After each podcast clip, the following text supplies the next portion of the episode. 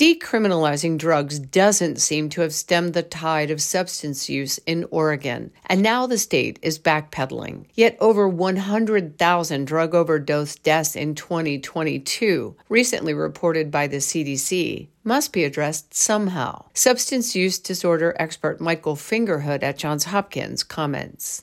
It's so hard to know what the right answer is because treatment can work. There was models, for instance, in Burlington, Vermont, police department offered to bring people to treatment rather than arrest them. I think there's some type of model like that. I know we're working here with the Baltimore City Police Department with a specific task force who is trying to offer to bring people to treatment rather than to arrest them.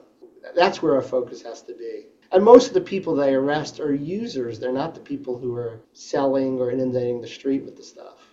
It's rare for someone who uses drugs to sell them, Fingerhood says, and that's who really should be arrested. At Johns Hopkins, I'm Elizabeth Tracey.